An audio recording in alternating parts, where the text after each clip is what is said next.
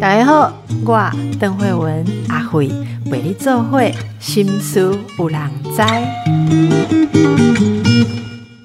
大家好，今天我的来宾是国立台东大学儿童文学研究所的黄雅纯教授。我们先来欢迎一下黄老师，你好，邓医师，你好。呃，黄老师，我们邀请您啊，是因为看到您在这个 Fifty Plus，好，就所谓的五十加分享的这个文章。那 Fifty Plus，我们常常会在上面看一些嗯中年生活哈的一些呃哲学智慧。我之前也跟他们合作过，又看到你的文章说，哇，原来您在二零二零年秋天到二二零二一年的夏天啊，身为这个忙碌的教授啊，您向学校申请了为期一年的这个研究休假啊。那这一年，据说你做了很多很有意义的事情啊，哎，这个找回内在的自我，所以这对我来讲觉得非常的有趣，就想请你来跟我们听众朋友分享一下哈，这是什么样的一个过程？然后您本来的生活跟那时候决定要呃从工作上面稍微离开啊，是什么样的？的一个期待呢？好，谢谢。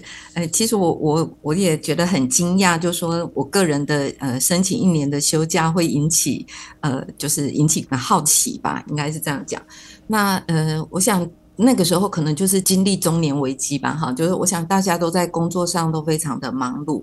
但是呃，我那个时候感觉有一种身心失衡的状态，应该真的就是进入更年期，然后有非常多的呃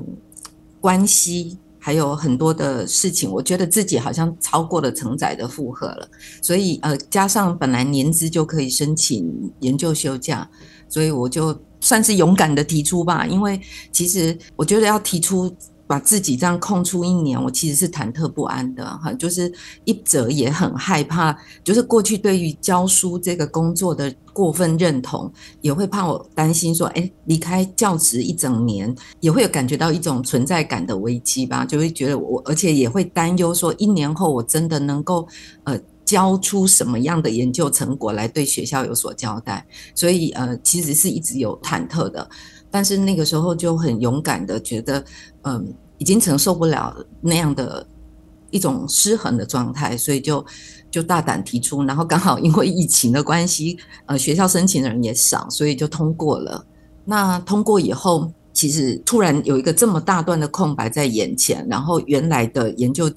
打算，呃，可能去原来计划去呃出国的一些研究参访，大家都停止了。那我就觉得有非常大的一段空白是留给自己的，所以我大概就用各种方式想要去找到怎么跟自己。内在好好的相处，我不知道我这样的回答有没有有没有够完整？对，那又或者您刚刚有提到说我是不是做了一些有意义的事？我其实也不知道那样算不算有意义，但是我因为地利之便嘛，住在离太平洋非常近。走路大概二十分钟，然后我的窗外又是中央山脉，所以跟那个海岸山脉的交接，我其实就在一个山跟海环抱的地方。那过去工作那么忙碌，你大概就是把注意力都放在研究室啊、学生啊，你其实很少真正的跟。就在这样的环境，可是却能够真正的走向大山大海，所以我那一段时间是非常刻意的。我早上就是会很像拜日族这样，就是每天赶在太阳出来之前，我就会到海边等待海上的海边的日出，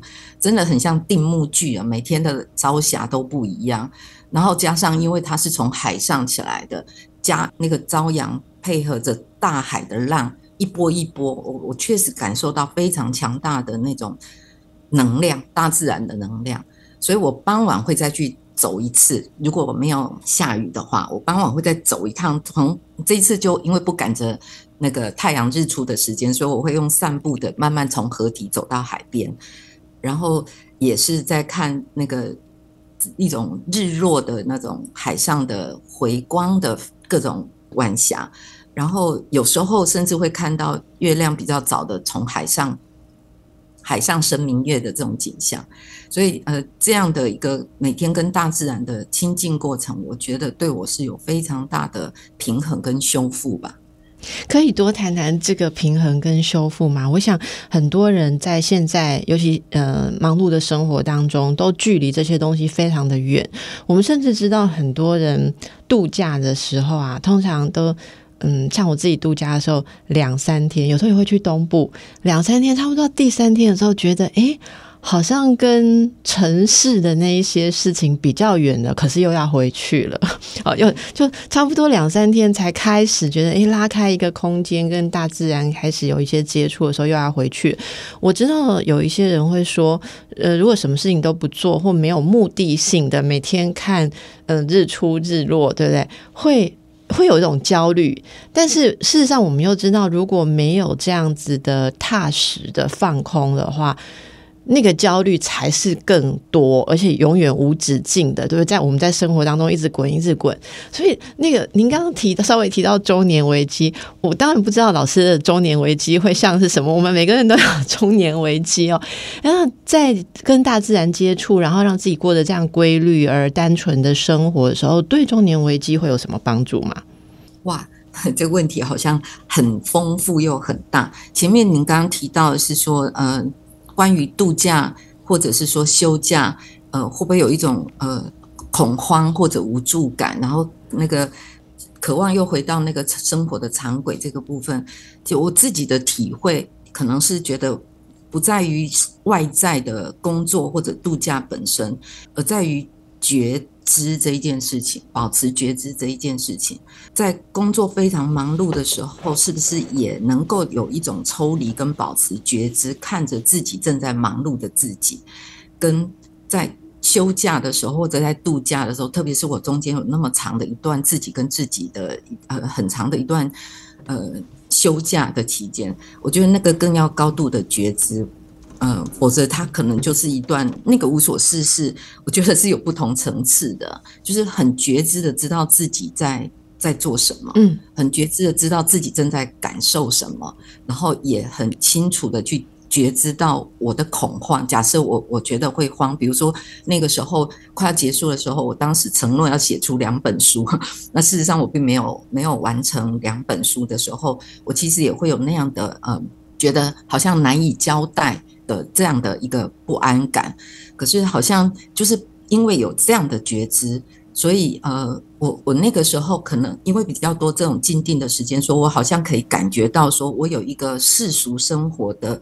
的要呈现的我跟他要去承担的责任，同时我有一个内在我的心里的那个我怎么去觉知。我要经历的事情，所以我知道说我的恐慌是来自于我对于这个现实的角色，我要有责任有承担，我仍然该要去完成它。可是心里的那个我，我把它调整到我知道说当下此刻现在的我就很好了，我不用去特别想要成为谁，成为别人期待的样子。我觉得是这种清楚的看到我自己此刻。真正的一种跟自己同在的状态的时候，我反而比较能够去面对那个在世俗当中我要扮演的角色跟需要去完成的工作。嗯，就是工作仍然要去面对的。呃，因为我讲我那一年休假其实是同时是有有承担一些研究的，呃，要去面对的事。可是，在主要是那个心态的那个过去很迷失，因为我觉得过去这两个我太紧密了。所以，我们可能就每天被生活的很多的情境拉着跑，然后有很很多的，呃，因为外在的人跟事在我们眼前流过的时候，就很很快的跟他互动，然后然后很快的跟那个感受，所以自己怎么被拉着跑的能量是怎么被耗到不同的地方去的，自己都不知道。所以一整天工作下来非常的耗损。然后，然后我觉得那一年休假让我清楚的感觉到这两个我有点拉开一点距离了。那个面对人生角色的那个我，他有要承担的工作，他依然要去面对。然后同时，我更多的去看到那个内在的我，呃，在什么的状态。然后更多的是接纳那个那个内在的我。那前面刚刚提到那个中年危机，除了我们这 更年期的身心的那个状况，睡不好啊、燥热啊，那个那个之外，我觉得更多的是那个内在的我看不见他，看不见他的那个我是会让人不安的。因为我觉得我有有一段时间在非常忙碌的时间，我常常听到一个自己内在的声音哦，就是我想回家。可是，嗯，我有时候我发现听到这个声音的时候。我有时候正在开车回家，可是我居然还好像还感觉到我好想回家，然后还有一次是我几乎是就坐在家里，不知道为什么就冒出一个声音说我想回家。后来我才肯感觉到说啊，原来我离开我心灵的家太久了，是那个渴望，就是职场的工作是我社会上的家，那家庭啊、伦理啊，那个是一个呃伦理上的家，原生呃生活的家庭。可是心灵的那个家，我可能离开自己太久了，所以。常常会一个人静下来的时候，就有一种就是那种没有安住在自己，没有安住在自己当下这个家的那种心灵的家的那种不安。所以，当我把这个东西找回来的时候，我觉得就好像就可以去面对外在的这一些忙碌了。嗯嗯，我不知道这样讲的 有有有有，我非常能够呃想象您讲的这样的状况。我觉得其实今天就是想要带给大家嗯一些这样子的思考。你刚刚说的能量跟着外界跑，然后不知道怎么消耗掉，其实我非常有感觉。这有时候不只是工作，其实特别是人，就是跟人的互动当中，然后嗯，在这个关系当中，可能就会牵动一些自己在意或不在意，然后我们也会去在意别人的在意不在意，无形当中就会一直浮动，一直浮动，到后来会。嗯，应该说充满了很多的情绪，也许是挫折也好，疲累也好，甚至是欲望。可是，呃，自己是不不安定的，是你会感觉，我不知道老师这个感觉上，我有时候会感觉说，哎，被外界的东西摇晃的很厉害，然后觉得自己并不是靠自己的内在平衡在站住的时候，我觉得这时候就是会想要稍微撤退一点，或者稍微可以让自己有一个。嗯，我们会讲说有个空间，然后荣格心理学里面说，我们需要把那个容器稍微检查一下，是不是打开的漏洞太多了，就会想要把它整理一下，在里面让自己安住。我觉得老师刚刚的描述真的是非常的生动，就非常的具体，非常的生动。据说啊，其实我们看到的是你傍晚，呃，就是白天啊，傍晚散步嘛，入夜以后你会超精哎。就是抄心经啊，道德经是这样吗？是，其实不只是抄心经，或者是呃抄道德经，然后嗯，其实当然最明显的是，因为我以前有学过书画，那呃以前的老师留过一个非常大幅的书法的，就是心经非常大幅，然后我不知道当时是怎么去做那种大幅输出的影印，然后我当时印了好几张，因此我就是。把它垫在大张的宣纸垫在上去，我就当成是在练字。可是因为它非常大幅，所以我等于是，而且我不是用墨汁，我就是磨墨。我就好像因为呃有比较多的空空闲的时间，我有点把它固定化。我每天就在那一段时间里头，就是抄录心经，然后一方面在像在练书法，一方面是反复的在体会说这个。这个心经这么经过了这么多年，然后几乎是《金刚经》的浓缩版，然后字数这么的才几百字，那它究竟有一个什么样的神圣的力量，或者一个伟大的嗯智慧，在这一字一字之间，我能不能真正的嗯理解跟体悟吧？所以我觉得就用抄抄心经来跟这个，好像是跟这些它所代表的背后的这些古代的伟大的心灵。想要跟他们有些互动吧，那《道德经》也是一个这样的心情，就是我也我个人非常喜欢道家的思维嘛，特别是我觉得，因为庄子非常会说故事，所以庄子的文章是非常的嗯丰富的、丰美的，然后也呃当然很有哲思。可是我觉得《道德经》好像更像是那种寄语，这样更像是经这样很精炼，所以我那时候有就有点刻意的，我每天就是读一章《道德经》，老子的《道德经》。然后也是不管懂不懂，我就是抄一遍，然后字面上在理解它，然后也许也会觉得，哎，是不是在某种时候他又可以跟我做内在的心灵对话？这样，所以我我觉得很像在挖矿吧。那时候做了一些事情，很像在跟自己挖矿，也包含接触荣格，也包含呃读呃那个印度瑜伽圣者的一些一些书，然后也也接触杨定一的书等等。我就想那个时间，我的晚上我。我似乎有一段时间是把它当当成一个带状的，用各种形式的方式，嗯，去跟这些呃，我觉得他们似乎是很有智慧的古今中外的这些这些嗯先贤，跟他们用这样的方式做心灵对话。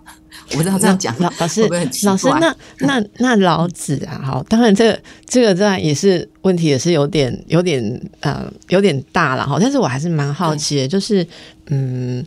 道德经》或者说老子最打动你的呃概念是什么？嗯，其实我觉得蛮多哈。那但是呃，我想常常被被人谈的当然是呃上善若水，对吧？哈，就是呃水这件事情，它的它的，比如说它的变化，又或者它的往往下流，又或者它的进化，又或者也就是说，好像从水这个身上，如果老子认为这世界上最可以学习的，或者是说，而且水好像就是我们生命的源头。我们是不是能够回到源头，然后从水身上的很多的特质，去去向他看见？嗯，我这样讲可能还有点太粗糙。比如说，我最近也在呃，把它当游戏吧，哈，就是呃，那个庄子在《印帝王篇》的用心如镜这件事情，好，就是智人用心如镜，然后不僵不迎，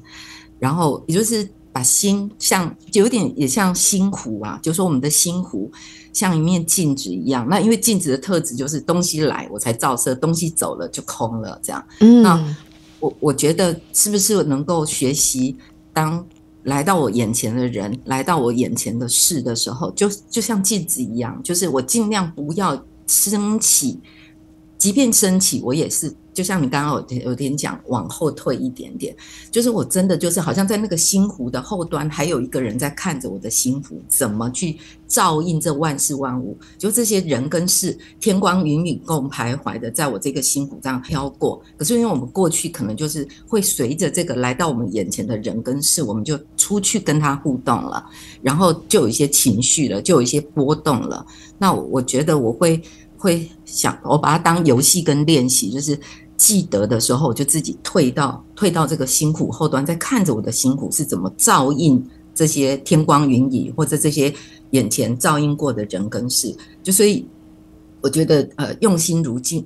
智人用心如镜，或者是老子的上善若水这件事情，我我觉得有很多的嗯，好像可以从中得到很多帮助。我太喜欢老师思绪，对，太喜欢老师举的这两个例子，嗯。喜欢到我都舍不得进广告，我们赶快先休息一下。大家好，我们继续来请教黄雅纯老师刚才说到的这个呃新的境吧，好吧，新湖的境哦，嗯，其实其实不只是会随着外界波动哦。老师刚刚一开始讲的，来的时候就映照，然后离开的时候就是回复平静跟空。我好向往那个境界，因为有时候我们在人家来去，好所有的事物来去，在去的时候，我们还会升起所谓的驻留之心，哈，想要去留住刚才看到的景象，或者是对那样的景象有所依赖。如果在那里面感觉呃自己有什么快乐，有什么嗯需要被满足的地方，其实是会想要去留住。所以很多很多的烦恼跟自我折磨，以及人际间的折磨，就从从这里出来了，诶，这个大家应该也都会向往这样子的境界。可是，其实我最想跟大家讲，也呼应老师刚刚说的是，要给自己与内在相处的机会，不然你是不可能去呃照顾这一片湖水，好照顾这片湖水。那至于上善如水这个这个事情，大家请不要只有想到那个 清酒，好，就是对对，那个这个是一个很好的概念哈。我我的意思是说。水的本质哦，是不是可以请老师再多谈谈？老师，因为你是那个文学研究者嘛，哈，这水它只是。一种心灵很好的一个意象，对不对？你刚刚说水的本质上善如水，那个水的本质可以再多说说吗？或者是在文学里面，在您所呃听过的一些嗯，也许象征里面，水到底可以给我们什么启示？嗯，谢谢。呃，我想要先回复您刚刚提到，就是说呃，君子用心，就是。这个智人用心如镜的时候，那个困难度哈，就是我们的太太难不将不迎了。就是那个镜子在这，我们很想留住，就是像那个《金刚经》讲，呃，我们不起烦恼心是要做到因无所住而生起心嘛，就是你不要因为来到你眼前的人跟事，然后起起的心念去跟他互动的时候，你你当然就会有很多的情绪啊等等，那忧虑啊烦恼啊，那这个太难了。我的意思是说，呃，我刚刚前面那一段在讲到说，那个现实的我跟心理的我如果没有保持。一个距离的时候，我们重叠在一起，它同步的时候，就是你你根本就是对外界，因为外界的这一切太吸引我们投入了，人跟事都会都会吸引我们所有的注意跟能量，所以嗯，如果没有很强的自我觉知，把它拉开一点距离，你事实上你根本没有注意到你自己是一个观察者。就是你，你要怎么去作作为一个观察者，观察到你自己怎么被带跑了，你自己的情绪这时候揪起的东西是什么？所以这个这个真的非常难，所以我我我我才知道说啊。说起来这么容易的事情，为什么这么难做到？就说如果老庄这么早以前就讲了，然后也呃佛家这些圣者他们都提到的怎么样的去调心这件事情，可是为什么我们还是在现实当中载浮载沉？我觉得他他非常困难，所以我我自己会呃呃，比如说我会带一条出门，我带一条手链，然后我会知道说，当我看到那个链子的时候，我会跟自己讲的是。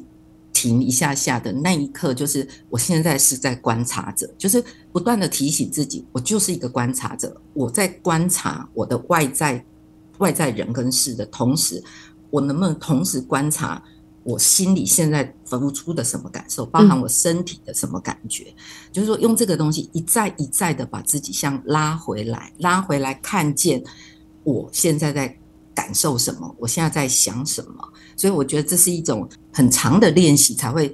很快，因为我觉得以前我可能会被很多外在的人跟事件发生的时候就带着跑掉，情绪就有很多跟着一个事件的发生，一个人说了什么话，就会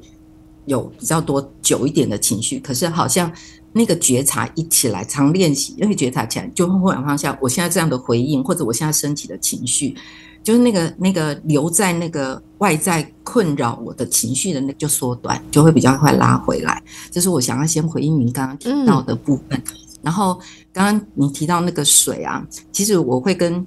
我我如果在课堂上有有跟同学分享过的时候，我会先问他们：你们觉得水能够干嘛？水的功能是什么？水的特质是什么？那学生都会讲很多嘛，哈，嗯，拿来泡咖啡啊，拿来洗澡啊，拿来冲水啊，然后。呃，水水是，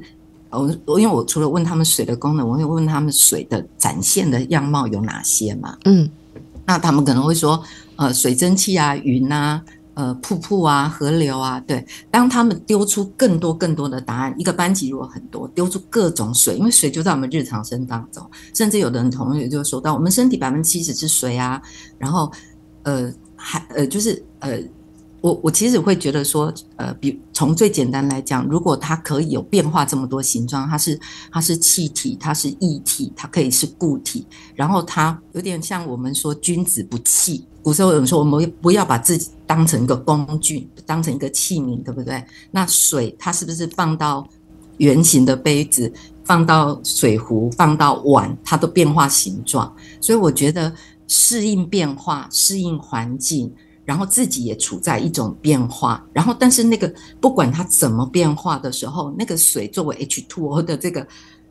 本质是没变的。嗯，然后我也会去提到，就是假设他们说泡泡咖啡，我说你会用可乐泡咖啡吗？你会用可乐洗澡吗？也就是说，那个这么看似无色无味、最干净的这样的一个水，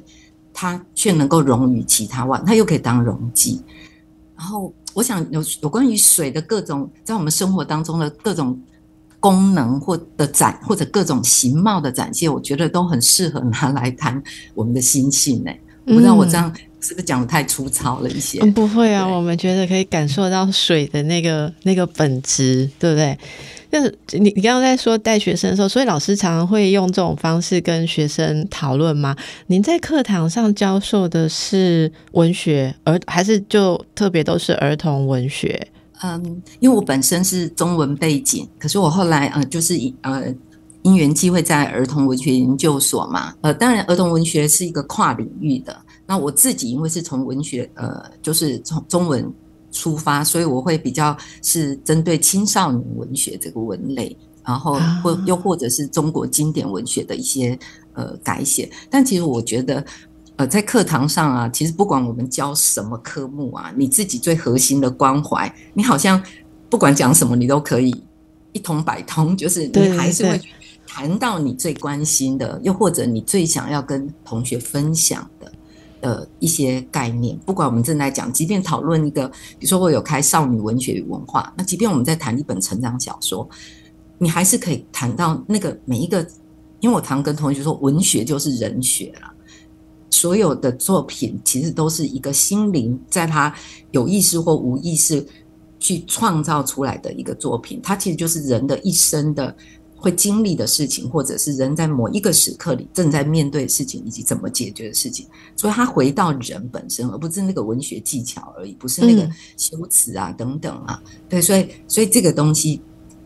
对，所以我我的意思说，所以我们在谈主题啊，或者谈他怎么怎么去呈现一个一个角色的的时候，我觉得还是很难不谈到了有关，所以我就是哲学啊、史学啊、文学啊这个东西，文史哲真的不分家。非常同意，在这个哲学的背后，其实还还，我觉得他那种人类的心灵史、文化的心灵史这个东西，它其实可以容纳太多。所以我觉得人类学、心理学、哲学，它其实都可能在文学的课堂当中可以被触及跟讨论到。其实老师说到这个，我真的也蛮有感的，就是。呃，当然，我我我的工作就是我的工作是看起来像是比较像是医学跟心理学，但其实我一直都很喜欢文学，就是以前就是很希望能够专注的。呃，念文学或者是做文学，可是，在某一个年代，可能呃，父母的一种一种期望或焦虑吧，哦，就觉得说，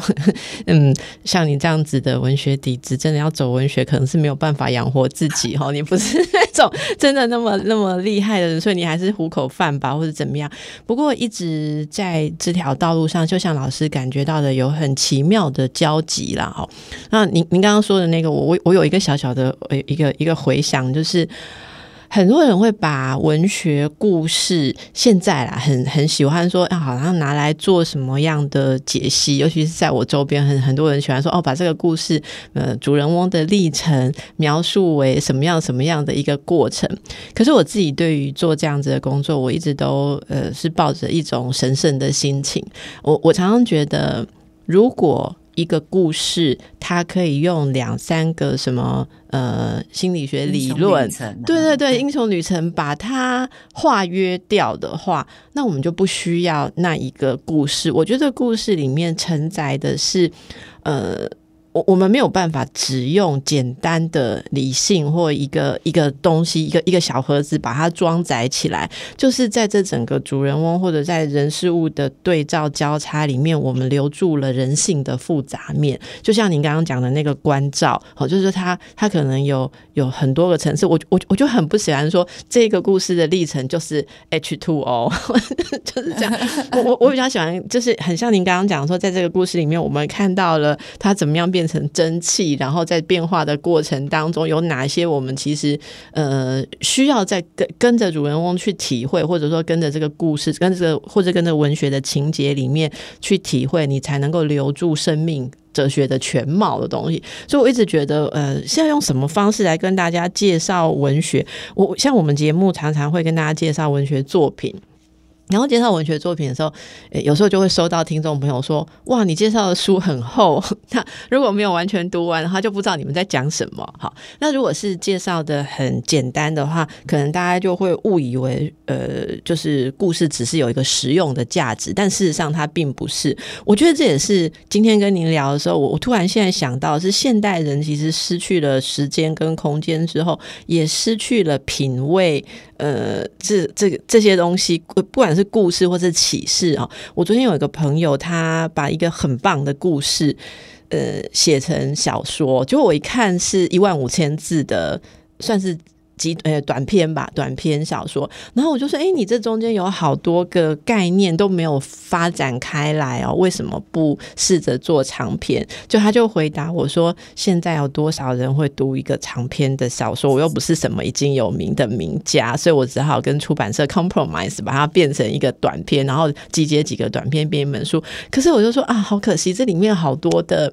那个那个要发展的概念。就是我我们等待他可以出来，可是很多的人都开始焦虑。其实我们现在做节目，做这样子一小时的节目，听众朋友不知道觉得怎么样，可以跟我们留言哈。因为据说啊，现在这个不 OK 了呢。我我之前访问一个说，什么事情都要五十秒之内的短影音，我真的不晓得我访黄老师五十秒我们要说什么。我说黄老师，黄老师，请问你一年在做什么？你只能讲四十五秒哎。所以，我我觉得真的，大家回到那个日出日落、日升日落、朝霞晚霞的情怀哦，跟自己的心灵好好的相处。我我觉得这对我来讲是唯一的丰盛之土啦。因为今天是访黄老师，可是你勾起我太多的感触，所以我也真的很喜欢这样的分享。我我之前每隔一阵子也会这样子把自己从工作上面离开一段时间。那大家也可以想象，受到老师启发的这些同学真的非常的幸福哦。老师会会。跟他们谈到呃，他们自己的，例如说自我照顾嘛，好，他们如果以后都要做这方面的呃工作，或者其实就是他们的一个基础。那老师的启发是非常重要的。你会跟学生谈自我照顾吗？会。我觉得很重要，呃，最主要是因为我们的学生，因为我们儿童文学研究所的，特别是在职班，即即即便是日间班也一样，因为他们很多会从事教职。好，刚才老师您说到，因为你的学生以后很多会变成老师，对不对？所以你会跟他们谈到自我照顾，甚至是呃心灵觉察的这一块，对不对？是是。呃，我自己觉得这个东西非常重要。虽然可能是因为儿童文学研究所的学生属性，未来当老师、当编辑，然后当儿童文学创作者，也就是他们其实主要是跟儿童工作的人，也就是他们是要照顾儿童，即便是而且多数是女性，我们的学生呃，大概一半以上是女生，那。即便不管是女性或父亲，他们在面对儿童，他们是主要照顾者。可是我觉得，他如果没有先把自己内在的儿童照顾好，没有把他们童年内在那个呃怎么长成现在的自己的那个那个，我想很多人内在都有受伤的童年。所以我觉得，如果他有把他自己内在的孩子照顾好，他有把现在的自己照顾好，那么他们去面对。事实上是不公平的，就孩子们是弱小的，他们没有能力保护自己的，他们没办法抵抗父母跟老师的。如果你尤其是在幼越年纪越小的孩子，所以我为什么会觉得在儿童文学的在课堂上，不管我上什么课，我比如说我上女性少女文学的时候，我当然都会觉得先把你自己内在的少女照顾好。如果你想要好好照顾你的女儿，好好照顾你的学生，那所以嗯，他们是主要的照顾者。我真的觉得。真的只有从先把自己照顾好，才有真正的能力去照顾你身边的人，才不会有太多的投射，或者是我想很多的很多的老师，又或者很多的父母，其实是没没有先把自己稳定好，没有把自己平衡好，因此在跟孩子的互动的时候，是用最最呃最直觉的，又或者是用呃传统上对下的方式，可是他其实又再一次的复制了呃。一些不对等的对待，就是呃，对于儿童的心灵的陪伴这一件事情。所以我为什么会觉得我们的学生特别会觉得很期望，可以在课堂上用呃，不管是在讨论各种文本的时候，都有机会让他们先体会到，先从自己出发，先从看的是文本，但是觉察的是自己，觉察的是自己内在，觉察自己的当下。那么，在面对孩子的时候，来到我们面前的孩子，又或者为孩子书写的时候，才能够更真正的与孩子同在，然后真正的给出孩子需要的东西，成为真正的陪伴者，不仅是照顾者，而是陪伴他们走或长或短的一段路。这样，老师，您自己也走过母亲的路啊？好，您有诶是女儿吗？还是对的，我有两个女儿，有两个女儿吗？那。诶，他们已经是青少年了吗？青少年以上，他们都算成年了，都成年了。哎，他那您刚刚讲的这个，嗯，儿童或者跟呃青少年相处的时候，他们的需要，我想，儿童文学或青少年文学，像刚刚讲的那好有趣哦，少女文学，我都还没有想到少女文学真的是一个体类 哈。那那这到底这这些阶段，呃，做母亲哈，需要这也讲不完。然后这是同样是母亲，我怎么会想要问来宾说，作为母亲需要做什么？这个问题真的太大。但但总而言之，就是。您在呃养育女儿陪或陪伴女儿的过程当中，然后到现在他们长大成人，应该有很多的心得吧？好，那如果现阶段你想起来，你你最会想要跟大家建议或分享的，可不可以给几个？难哦，难哦，很难。对，因为这课题还是在一直在学习。即便我还没成为母亲之前，我就好像会觉得我未来充满期待，觉得我一定是一个可以。嗯，因为觉得妈妈以前没有好好把我照顾好的部分，或者我对于呃母女关系没有没有处理好的部分，我认为啊，我有了孩子，我一定会成为多好的母亲。但事实上没有的，孩子真的就是呃互为教育的。我这样，虽然我仍然会觉得我们有保持着更多的觉察在跟孩子互动，但是我想我在孩子成长的陪伴过程当中，我想我还是做了很多可能不是很恰当的事。可是我觉得现阶段我可以说的，就是说，我觉得要。要要原谅自己吧，就是说，其实我想每一个妈妈她都在那个当下尽力做做到她最好了，即便当下可能事后我们还是觉得那个那个时候你可以处理的更好，但是年特别是年轻的妈妈太辛苦了，她如果又要工作，她又要她的压力那么大，她要所以这里又回到我觉得你要一个年轻的妈妈，同时有那么多的角色跟责任的时候。然后他在面对一个孩子的时候，还能够那么的亲民、理性、有智慧的去在每一个互动当中都保持在最好的状态，我觉得其实蛮难的。所以，嗯，我第一个是觉得我们保持觉知、觉察，然后真的看见孩子。我说的看见孩子，就尽量真的是感受到孩子此刻真正的他想说的，或者他真正的表达，或者他真正的需要，而不是那个。外在的行为表现，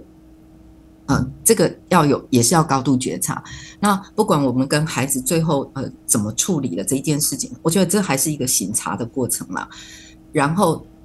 过掉了，那就过掉了。我我这样讲好像不太对哈。但我的意思是说，不要给很多妈妈会给自己太大的压力，就会有太过过多的。亲子焦虑吗？母职焦虑吗？就是觉得我自己够好，而且很多的时候，母亲做了很多事是为了给别人交代。你的婆婆怎么看？你的你的先生怎么看？呃，别人怎么看？或者哎，你自己是老师，你有没有把你的孩子教好？等等，有太多外在的目光。我想邓医生可能会变成，你是一个精神医生，你一定会把孩子的心理照顾很好。我觉得那个东西都是外在的东西。其实，这人世间所有的关系，我想都是一个以心印心的过程。孩子不只是我们的孩子，但父母也不只是我们的父母。呃，就是大家都回到人的时候，必须要去放下这些对母子的过度期待，然后真诚的面对眼前。如果是孩子，就是孩子嘛，我们就好好的面对他。然后，如果这件事情当下没有做好，那么永远还有个下一次，我们还可以再修正的去去调整，慢慢调。所以，我想我跟我孩子的关系其实也一直在调整吧。嗯，那他们现在长大成人，会比较不那么依赖你了，又又要再做一番调整，对不对？要把自己跟他们之间的那个戏伴稍微再松开一点，这会困难吗？嗯，前几年，因为他们现在蛮大，我我女儿现在是老大是那个读博士班的二年级了，所以她蛮大，老二也在读，都两个都在读研究所，一个硕班，一个博班，他们都算蛮大。但前几年他们上刚上大学那段时间。呃，可能我自己会觉得，哎呀，就随时要打电话一样。但但是现在，我我应该这样讲，就是我自己刚刚有提到说，我上少女文学文化的时候，我有觉察一件事情，就是说，好像几乎所有的少女很大的生命挑战都来自于母亲，对，就是女孩的成长过程跟母亲的关系这件事情。然后很多时候，那个过度关爱的母亲其实是妨碍女孩的成长的。那。那所以，而且甚至必要的时候，女孩是要背离、转身母亲，她才能够走向她自己。嗯，那我觉得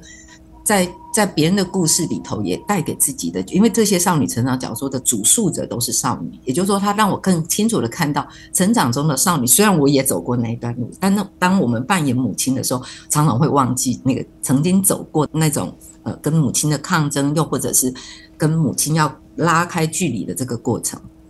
所以，他让我有更多的觉察，知道说孩子现在需要是什么。你需要的是一个。真正的放手跟放心，以及真正的尊重，这样子。然后，呃，刚刚我们提到嘛，就是我想邓医师非常熟悉的就是人格面具这一件事情。我自己是觉得，母亲的角色、老师的角色，人生当中很多重复交叠的这些角色，其实它就是一个阶段性的任务。那他不是说叫我从此我孩子长大了我就不再是母亲，不是的，而是说这个角色此刻他已经不再扮演这么大的分量，我不要再那么认同。就好像我刚刚会说做老师的时候，我因为想要成为多好的老师呢，多么把老师这个角色，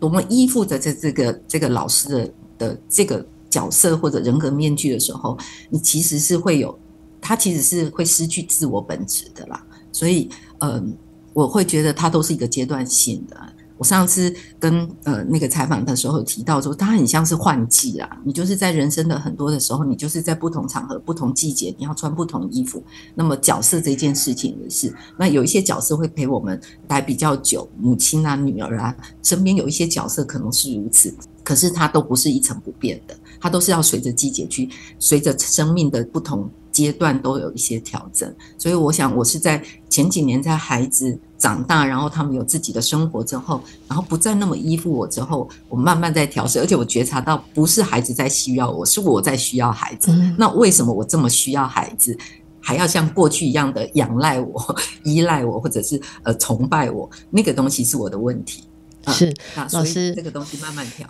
非常谢谢你给我们的这么很多深入的觉察，我真的听得非常入迷。我希望可以再录个两个小时，不过我们的时间真的到了，就像 时间到，孩子就会长大一样。好，那今天嗯，满满的很多呃很呃清明的觉察啊，就送给大家，邀请大家一起来照顾自己的心灵。非常谢谢黄雅纯老师带给我们的分享，祝福您，也祝福大家。谢谢邓医师，谢谢大家。